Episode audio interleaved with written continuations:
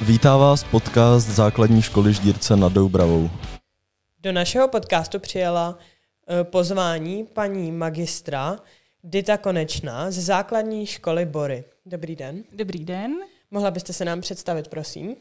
A, takže moje jméno už znáte, jmenuji se Dita Konečná a na základní škole v Borech učím teď už šestým rokem a učím a hlavně český jazyk a letos třeba ještě dějepis nebo výchovu ke zdraví.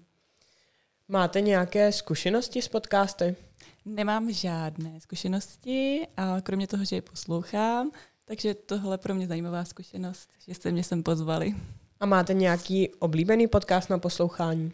A poslouchám hodně podcast Balance, což je o takovém duševním rozvoji. Co pro vás znamená škola? No tak škola v současnosti pro mě znamená a především vlastně práci, moje zaměstnání a, a vlastně i místo, kde se můžu nějakým způsobem realizovat v tom, co mě baví. Připomíná vám to dětství?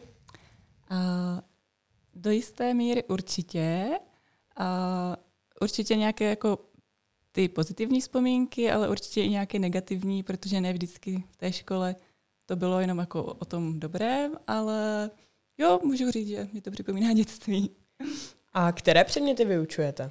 A češtinu hlavně a tu výchovu ke zdraví, letos i dějepis, ale a aprobaci mám český jazyk a občanská výchova.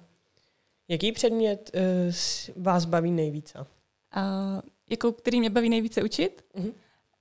No, tak letos mám nově ten dějepis a to musím říct, že mě baví moc, ale pak hlavně ta čeština, no, které mám nejvíc. Jaký jsou vaši žáci?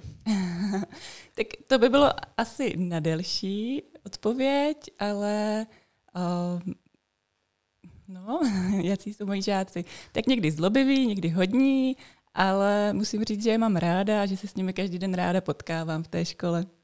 E, na jaké jste byla hodině spoledního programu?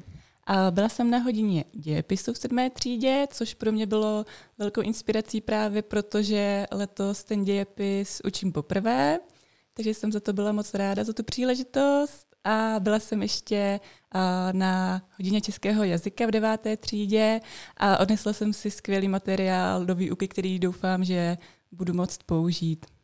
Bylo něco, co vás překvapilo?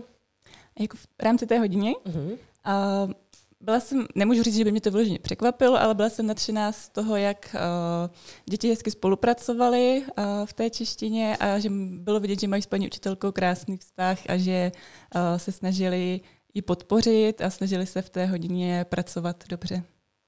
Tak já děkuji, že jste si udělala na nás chvilku. Tak já moc děkuji za pozvání a za zajímavou zkušenost. Naschledanou. Naschledanou.